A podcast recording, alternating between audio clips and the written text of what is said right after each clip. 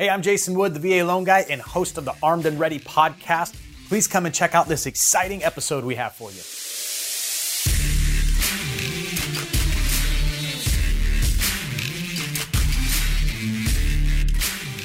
Hey, and welcome to another episode of the Armed and Ready podcast. I'm your host, Jason Wood, the VA loan guy. Today we have Navy veteran John Vallis with us, who's turned active duty Navy entrepreneur. So we're super excited to have you here, John. Thanks for carving some time out. I know you're Awesome. slammed, but um, thanks for Yeah. coming with us today. Thanks for having me, Jason. I'm really excited to have a conversation with you and uh, yeah, see what happens. Cool. Well, um, so we were chatting a little bit um, off the air um, about some of the stuff that you're doing, but I want to introduce to our audience like how you got to where you are. Right. So you Yeah. joined the Navy. Tell us about that journey in the Navy and what you did. Right as 9/11 happened, I was working on a horse farm in uh, northern Florida, and uh, you know all the radios and TV stations stopped, um, and uh, you know we watched uh, we watched we watched all that, and after that, you know my family has a history of uh, um, Navy veterans, and uh, kind of you know felt a patriotic call to uh, to to join the Navy. So um, within a few months, I had uh, you know gone and done all the recruiter stuff.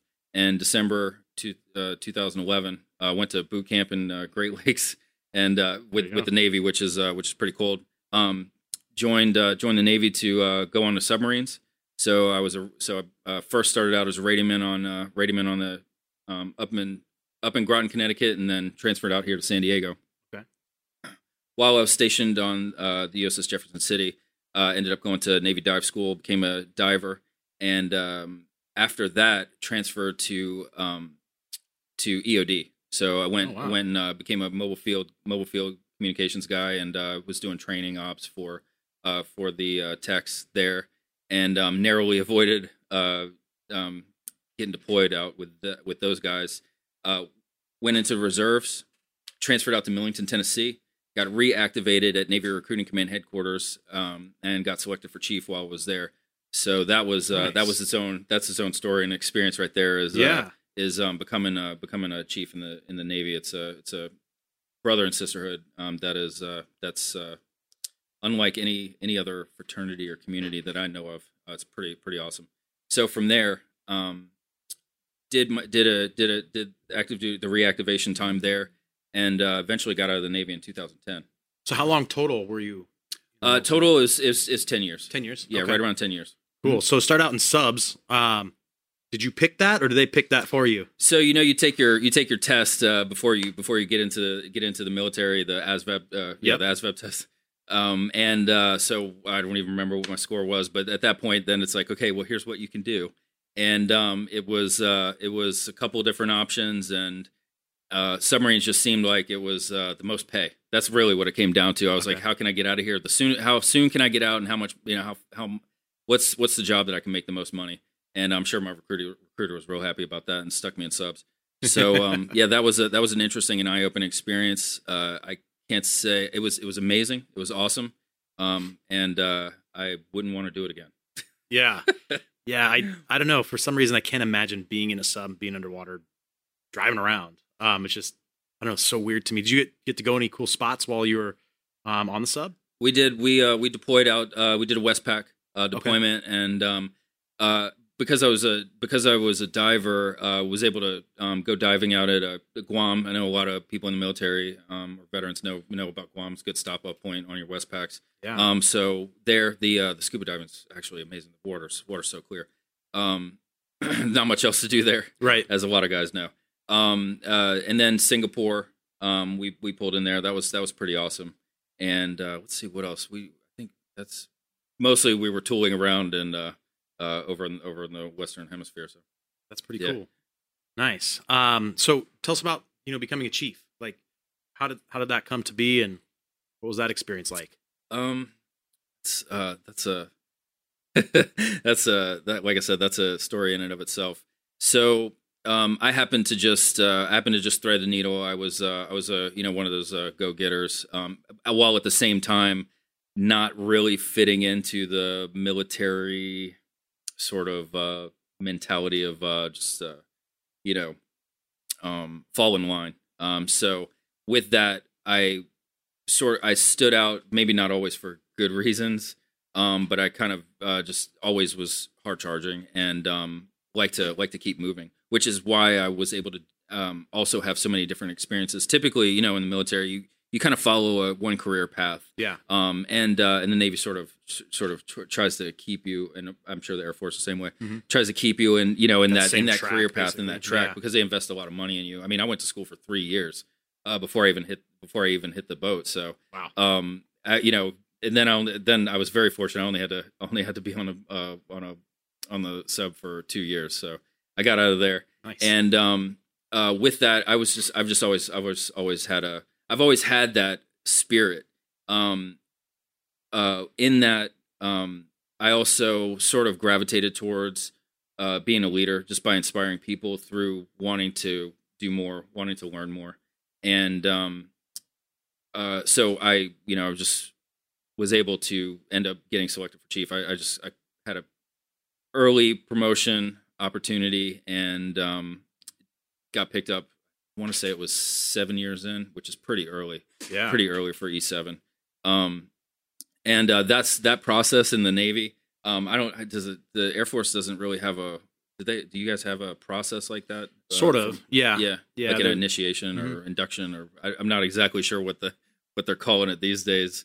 Um, but I could tell you, in Millington, Tennessee, the Navy has its uh, Navy Personnel Command, um, all the human resources, Navy Recruiting Command, um, a lot of senior commands, um, sort of consolidated into Millington, Tennessee, and so there was uh, there was quite a few of the of the Chiefs community there. Uh, you know, the all the all the all the all the executives are in at that command Right. so or at that at that base so going through and going through induction season with the chiefs there was uh was was harrowing it was harrowing it's a it's a it's a process Yeah. it's a process to break you down uh do team building with your uh with the fellow chiefs that you know went through the that are going through the process with you and uh also i had a really great opportunity during induction season where some of the chiefs were able to uh, fly up to Boston, and we stayed for a week up at the up on uh, on the deck of the USS Constitution. So I got to sleep on Oh, the deck of the. USS Constitution up in Boston,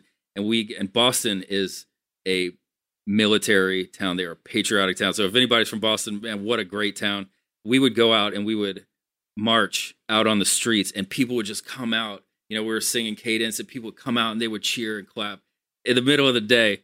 Uh, and um, and then at night, you know, we we get to we get to sleep on the you know deck of uh, the USS Constitution, which is the oldest commissioned uh, ship in the Navy, and I, Yeah. I- maybe the world. I don't know. It's it's, It's it's, that was a, that was a Yeah. pretty pretty amazing experience. So I was able to do some some things like that. I, I had some great experiences in the Navy, met some amazing people, and um, you know from there, uh, actually, my, um, I was married at the time, so uh, my um, daughter's mom transferred to a ship out here. Uh, so when we came out here, um, right around that time, uh, I was sort of I, I had transferred back to reserve. So I, I, I had I did some bouncing a little bit between active and reserve. Okay. I transferred back to reserve, and as soon as I got out here to San Diego, I'm talking pulling at midnight with the with the car in tow and all the stuff, and six o'clock the next morning received orders to uh, Djibouti, Africa Oh, and um, Wow. my daughter's mom was uh, uh, getting attached to a, a seagoing command. They were they were already doing workups for deployment, so I had to make a I mean, I had to make a really hard choice at that point to uh, yeah. decide: Are we going to leave our you know Are we going to leave our kid uh, without parents? Because that's essentially what what we were. And the military doesn't try to do that, but we just got caught in that position because we were both chiefs and.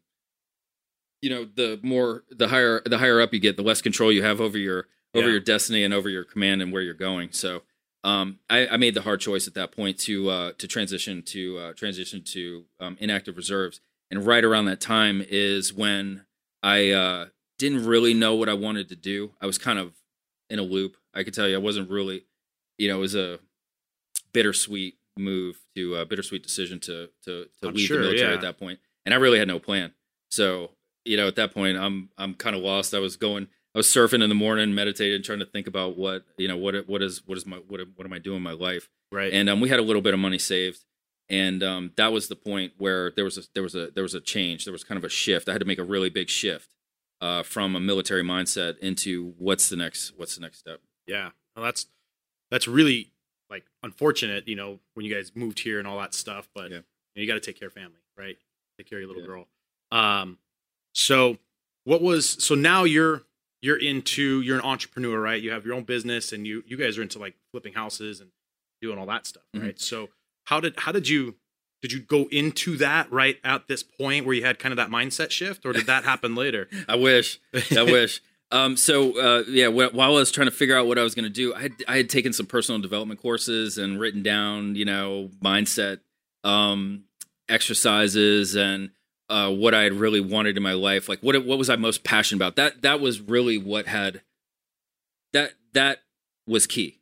Um, so while I was floundering around, um, I actually ran across a piece of paper that I had written. and It was simply a list. What you know, what am I most passionate about? And I had taken some, you know, some some personal development course. Uh, I don't I don't even remember which one it was. Um, but I do really invest in myself uh, with reading and with um, uh, you know following people like you and listening to other people and their stories, and then also um, you know going going and uh, doing doing personal development courses. So in great. one of those courses, yeah, in one of those courses, I had written the exercise was write down what is it that you're passionate about, like really simple, simple stuff, and it, it was it was all kinds of random things. And I ran across this piece of paper that was stuffed in my filing cabinet while I was actually looking for a job. Because at that point, after getting out, there was a few months transition. Um, you know, some point you got to start start paying bills. Yeah. So uh, ran across that piece of paper, and on that piece of paper, uh, it, like I said, it was my you know my family, my my car, um, but also coffee, um, uh, inspiring people, and that that time, that moment, I just sort of looked at that, and I let go of the money issue, like I let go of paying bills and everything like that, and I was like, well, what can I do that would just be in alignment with, with what's on this piece of paper? Yeah. And what ended up emerging from that is I found a little cafe that a failed a failed cafe right here. So we're on Mission Boulevard here in San Diego, um, which is beautiful right now and perfect. Um, about a about a mile from where we're sitting right now, I found a little failed cafe on Mission Boulevard, uh, and uh, decided to go for it. Um, I knew I loved coffee. You know, when you're in the military, uh, a lot Yeah. of coffee, a lot, a lot of of coffee. coffee. So uh, I knew I loved coffee, and I knew I wanted to be by the beach so I could go and surf and spend time with my friends. And um, so I, I, I bought that little failed cafe. It had a little outdoor patio. The building was 500 square feet. You know, it was barely enough for a kitchen. And um, so I, I actually opened up a coffee shop. Oh, cool. Yeah, yeah. That was the first. That was the first step, the Okay. first big jump. You know, and that was letting go of the the. You know how when you're in the military, you've got kind of a support system and everything like that. But when you go into business, you know, when you do something like that, I mean, I remember I got the keys the night before I was supposed to take over the lease and everything, and the the person that I bought the cafe from was supposed to uh, provide two weeks of training and all this, and we had this whole agreement, and uh, I didn't, I never saw him again.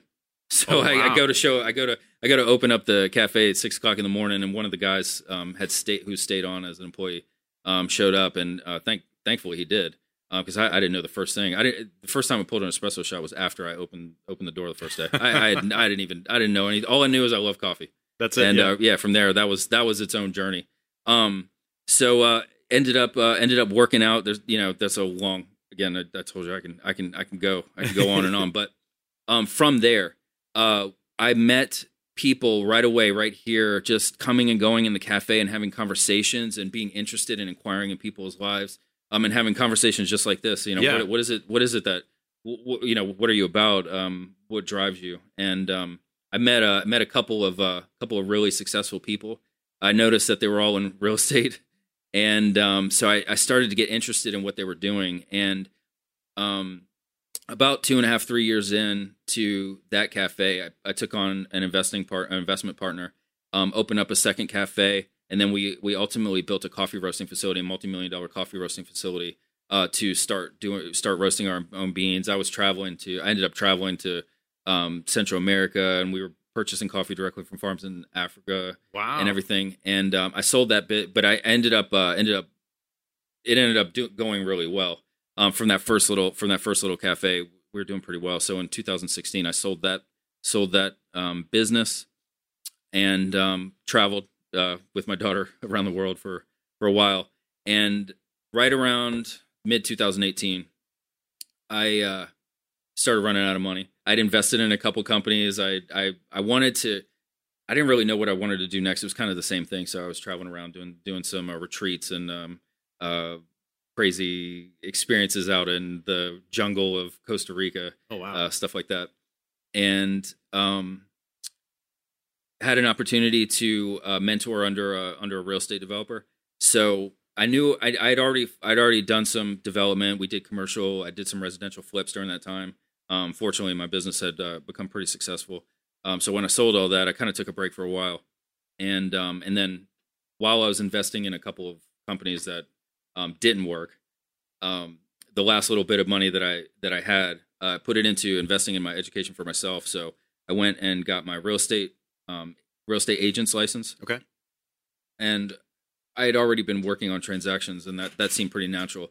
And I was also uh, working on my hours and making sure that I could get uh, lined up and and eventually take my test to uh, become a licensed uh, general contractor.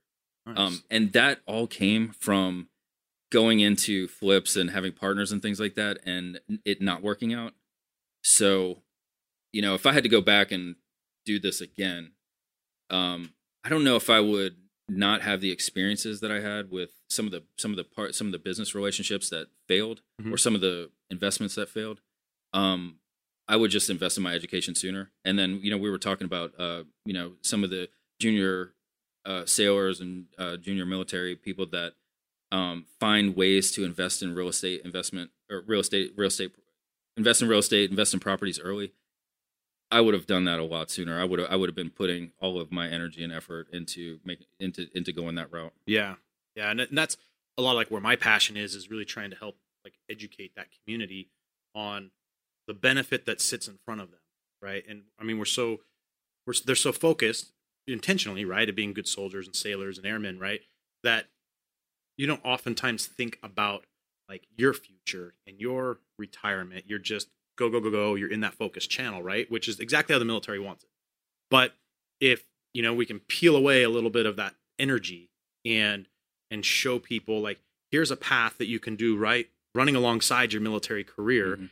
And eventually the military career is going to stop at some point right whether it's 20 years or 5 years or whatever it is and there's going to be another path and you know there's that opportunity to build as you're going right now i think i was sharing with you earlier um experience of like this this e1 uh, in virginia bought his first house as an e1 and I mean, as you know, in the military, as an E1, you can't even live off base, right? So, so he wasn't buying a house for himself. He couldn't buy a primary residence. He hadn't been in the Navy long enough to have his VA eligibility, so he wasn't using the VA loan. But he found really inexpensive, like fifty thousand dollar home, and he got his dad and his uncle to invest with him for the down payment, and he got the loan and bought his first investment property. He was 18, 19 years old, and like, but he gets it.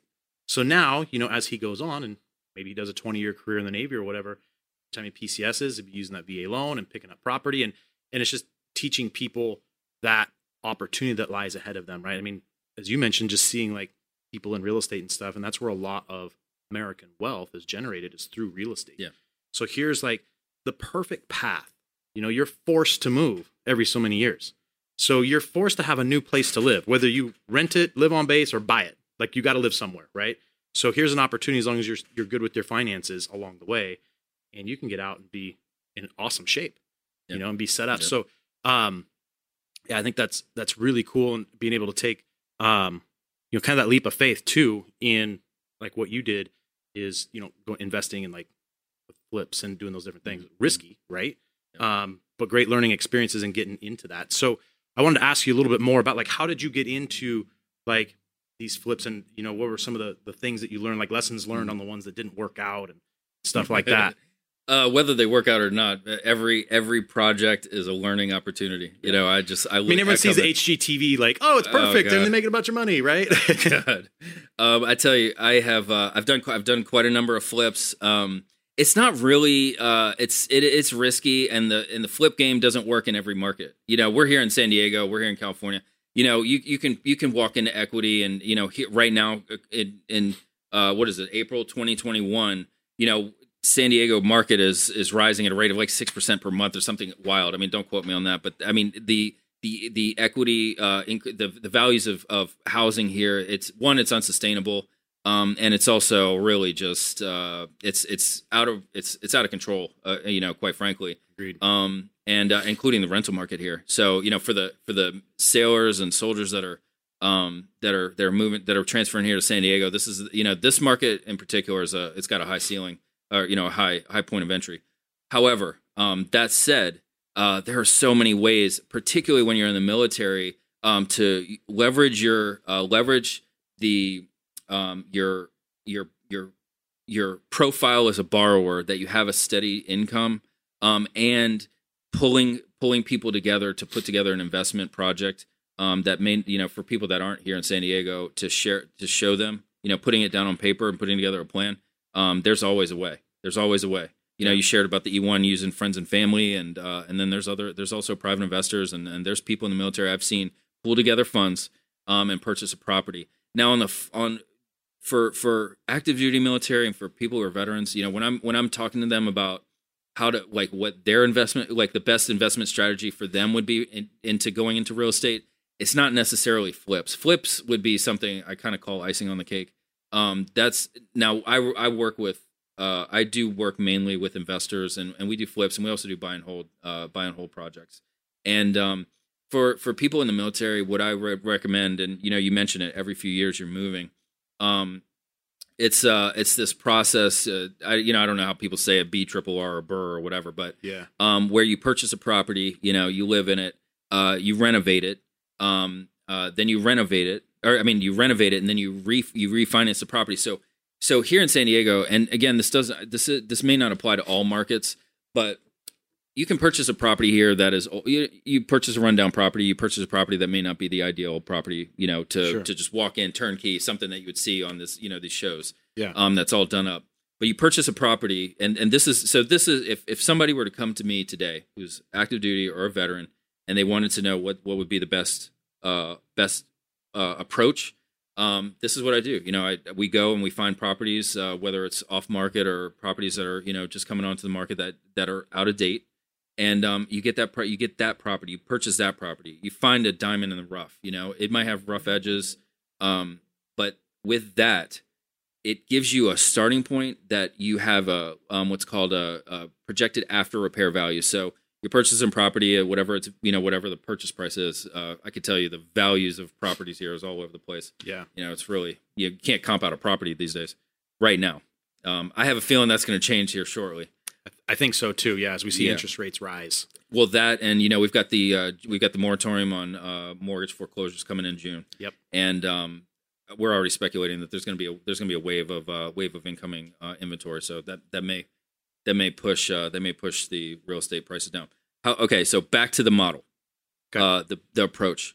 The approach that I recommend for um, people in the, who are veterans, who are active duty, and clients that I work with is to purchase a, purchase a, a property that's out of date, plan to remodel it, so have a little bit of money or have a have a plan to either find some money to invest in the property to get to a projected after repair value that you can then refinance the property at the renovated value. Finished value. Right. You can get money back from that. So you can you have options there, but you do that, you get money back. You get your money back that you've invested in the property, the the renovation money that you've invested in the property. Yeah. Then you move you you hold on to that property, you rent it, you move to your next property whether you're using your VA or not. Um you know, we could talk about that at a later time of how to do that, how Yeah. to jump properties um or chain properties. Um, and then you, when you refinance that property at the after repair value, particularly with the interest rates uh, how they are now, you have a you have a you have an increase in equity, you're increasing net worth, you have money aside, and you're ready for your next one. Right. And you've increased your rental value of the home too.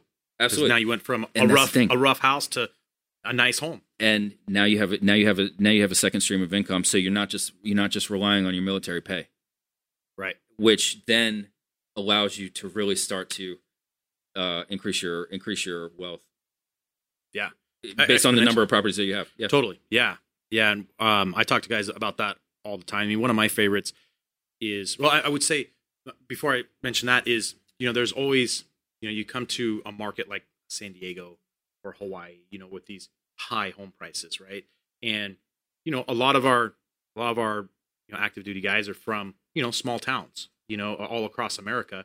So, you know, in their eyes, like, five hundred thousand dollar home is like a mansion on an estate where they're from, right? yeah. My family feels the same way. and but you come out here and five hundred thousand dollars get you like a little postage stamp on you know a zero lot line somewhere, and Yep. it's ugly, you know, right? So so it's it's a totally different.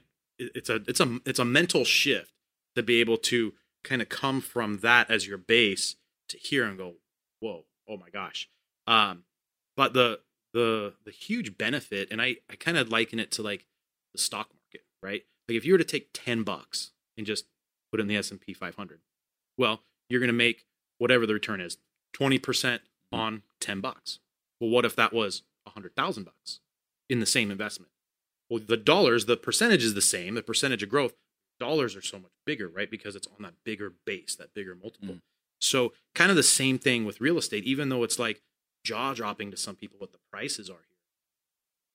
If you can make it work, because obviously BH is going to be higher, all the rest of it, right? Mhm. If you can make it work, the the more that you can get here long term, the, the more dollars that you'll you'll make from it, Yeah. right? So we talk we talk a lot about like like multifamily homes quite often, right? Because that's a that's a cool instrument, cool real estate investment, right? They can live in it while they're here. They live in one unit, maybe buy a four unit place, and you can use the rents from the other units to help you qualify. So Yep. now maybe you only made qualified for a six hundred thousand dollar place, but because of the rents, you're at one point two million. Mhm.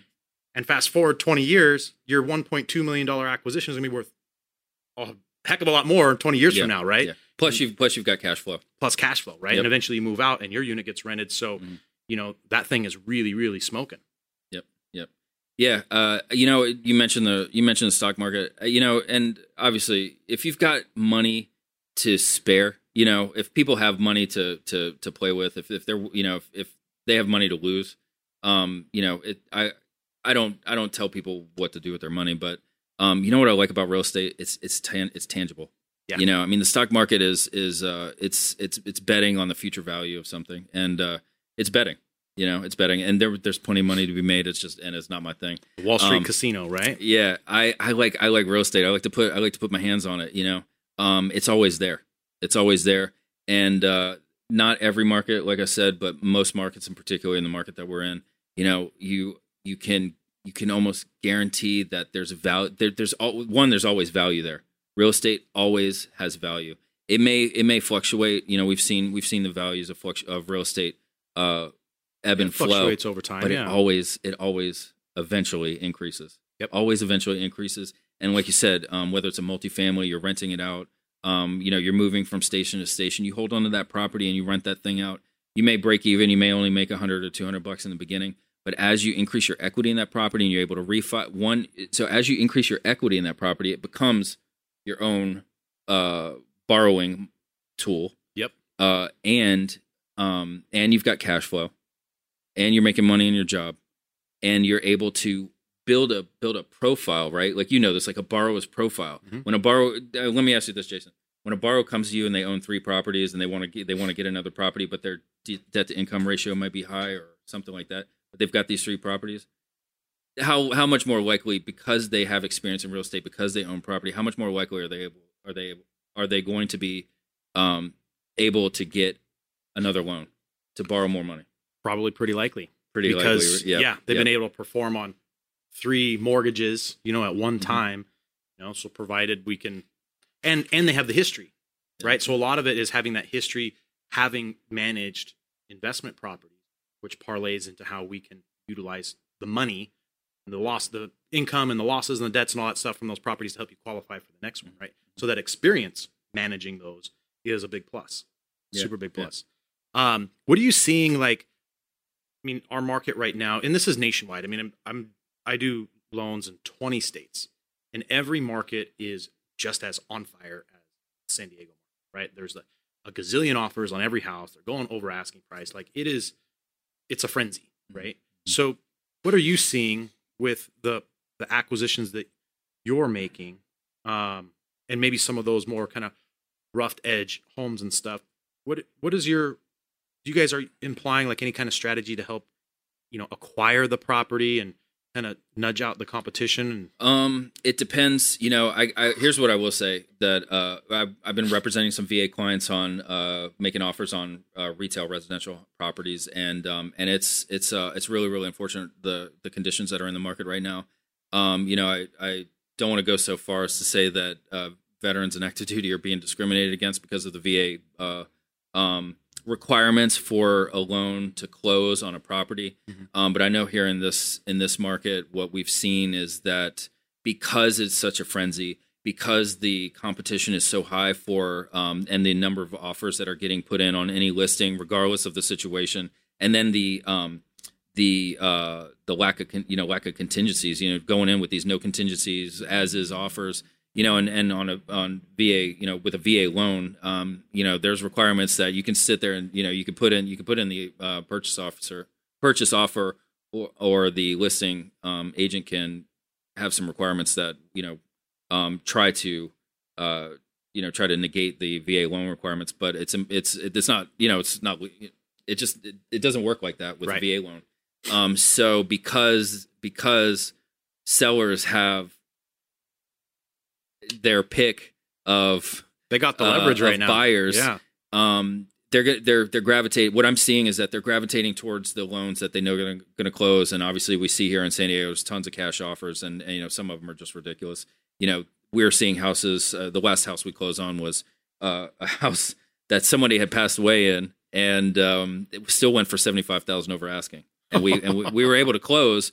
Um, because as a you know as the as a client as a client as a as a buyer's agent you know um it's important there, there's some there's ways to um establish a rapport um establish a connection with the with the listing agent and with the with the seller of the home and um work towards making them feel good that the loan's going to close Yeah. you know i've i've seen sellers not go with the highest offer necessarily um, they just want to, you know, they want to get the get the thing closed. So from a VA perspective, we see that we see a lot of competition there. Stuff. Yeah, no, we see a lot of it too, and um, sometimes it's tough for the client, right? They can get discouraged or whatever. But I would say the the benefit, especially in our market, is it's San Diego, right? I mean, we're just surrounded by military, so you know the even though there's cash offers and there's people putting huge down payments, things like that, you're competing against. There's still such a huge veteran and active duty military population here that coming in with an offer on a VA loan is not a surprise to anybody, right? Listing agent, it's not like in some some areas where I do business, like there's very little military presence, and you show up with a VA offer, and they're like, huh, how do you spell VA? But I mean, here it's very common, right? So Yeah. it's yeah, maybe you're not going to win all the Yeah. ones that you want, but you're not you're not the minority as far as like your loan type and what you're trying to accomplish. Yeah, the other thing I would the other thing I would I would recommend with uh, with a VA buyer, um, you know, one of the things that we've also been we, we've also implemented as a strategy is just make sure that uh, the buyers are aware. You know, to have money, the VA buyers aware, have money set aside. The appraisal is not going to come in where your uh, the VA appraisal is not going to come in where where the uh, purchase offer the property is going to be, and you, we've got guarantee. So you know, as the as the um, buyer's agent, you need to go in and and our strategy is just to go in and make sure that the listing agent and that the seller knows that um, the buyer with a VA loan has the money set aside to uh, make up the difference between the between the purchase price and the and the and the VA appraisal. Yeah. that's that's kind of the big thing. So that's how we've that's how we've been able to um, been able to work with uh, VA buyers and still get them get them the, ho- the homes. Yeah, yeah. I know there's there's a couple of different creative things that that you know I've seen happen too, which um, and we could probably talk for hours about all these different all these different ways. Um, but there's, I mean, bottom line is, you know, they got to get with somebody who has some experience and has some strategies, you know, at their fingertips to help them. Um, you know, one thing I have noticed without dwelling on the subject for so long, but um, is, you know, a lot of the sellers, you know, they're pretty tough at the beginning, right? At the offer stage. Yeah, you better be able to cover appraisal deficiencies and all these things, right? But you get two weeks into an escrow, an appraisal comes in 25 grand low or, or Mhm, something, mhm. you know, whatever the number is, you'd be surprised, or I've been surprised, I should say, as to how many of the sellers are willing to soften their tone a little bit, Mhm. you know, because now they're at a point, they're halfway through the escrow, they want to sell the house, right? I mean, Sure. that's the whole goal, right? They want to sell the house. They don't want to be on the market all the time, right? They don't want to go back on the market, start over, you know, do all that stuff. So, and oftentimes they've already found the replacement home. So now, you know, there's a timing Yeah. thing that's important for them too. So I found that in a lot of the situations where I've experienced a lower appraisal, that they've usually been able to come to an agreement of some type. It doesn't mean always that the, the buyer had no extra cash out of pocket, but it might not have been the full Monty, right? Um, because the, they- they're not quite as hardcore usually in the middle of the transaction as they are at the very front end. Yeah, I mean, once you get you know once you get into escrow, the the buyer the buyer has has leverage. Um, you know, obviously the seller doesn't the seller doesn't want to cancel escrow. Nobody really, you know, really it's uh, really the seller at that point doesn't want to cancel the escrow. Once you you know once you get into escrow, you know it, it never hurts to ask. Uh, even with even with uh, VA buyers and things like that, when you're coming in and you make a purchase, you make a make an offer to purchase a home, um, and then you go through your inspections and uh, and everything like that. Um, I tell you, it never hurts to ask. Uh, and a seller won't, even if you're in the negotiation process and it does get tense. Um, it's always it's always uh, it's always you know it's always good to ask. It, it, Yeah. If you don't ask for credits or you don't ask for something, um, particularly in escrow, the answer is always no, right? Totally. Yeah. You got to ask. you got to ask. So yeah, yeah, definitely. Cool. Well, um, how can how can people get in touch with you? Like they want to talk to you about real estate or investing or Mhm. or just hopping into that entrepreneurial space, you know, and pick your brain. What's Sure, the best sure. way to get in touch with you? Yeah, so uh, I don't really, I don't really do much social media on the business side. Um, but our company, I- think we might have. I'm, I'm on Facebook, so it's just John Vallis, uh, V A L L A S. Um, and then I'm obviously we're part of part of some of the military groups on Facebook that provide a lot of information to veterans and active duty military in terms of investing and Yeah. in real estate. Um, and Facebook's probably the best way right now. Um, and then uh, my company name. So as a real estate agent, I'm licensed. Uh, my license is with Harcourts Pinnacle here in San Diego. Okay. Um, I'm more than happy to answer any of your, you know, your your uh, community's questions um, regarding real estate, whether it's in San Diego or not. Um, you know, we also have uh, things going on in North Carolina. Um, and then uh, uh, we're I'm a licensed general contractor, so we have multiple projects. And then specifically, we've kind of gotten into specialization of uh, working on uh, constructing these ADUs, converting garages, converting Yeah, um, that's a whole or nother. adding on. I know that's a hot other topic. we could spend an hour whole on. other conversation. Um, I have multiple projects going on right now. Um, so, but my our construction company's name is Vallis Construction and Development Inc. Okay. And um, yeah, we're here in San Diego.